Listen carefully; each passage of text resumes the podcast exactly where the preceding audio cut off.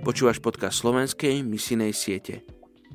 Modlitba je silný motor, ktorý má poháňať misijnú prácu. A.B. Simpson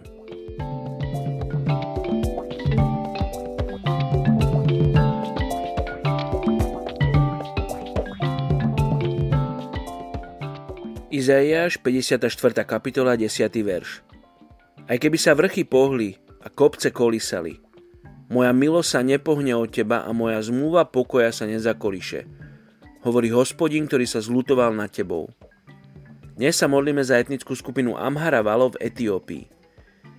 Je ich takmer 6 miliónov. Skupina Valo je najmenej známou z viacerých oromských podskupín spomedzi amharského etnika.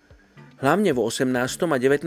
storočí boli pre nich ťažkými, nakoľko to boli roky rebélie proti okupácii zo strany Abysiancov – 21. storočí sa zase spojili s inými oromskými podskupinami a vzbúrili sa voči etiópskej vláde.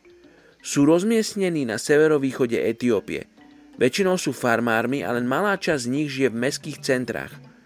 Hoci niektoré z ich podskupín sú kresťanské, valo k ním nepatria. A v prípade vážnej potreby či krízy sa utiekajú skôr k tradičnému náboženstvu tak ako je tomu u ďalších kresťanských či moslimských podskupín Oromo. Poďme sa spolu modliť za túto etnickú skupinu Amhara Valo v Etiópii. Oče, ty miluješ túto etnickú skupinu, ty túžiš potom mať s nimi vzťah.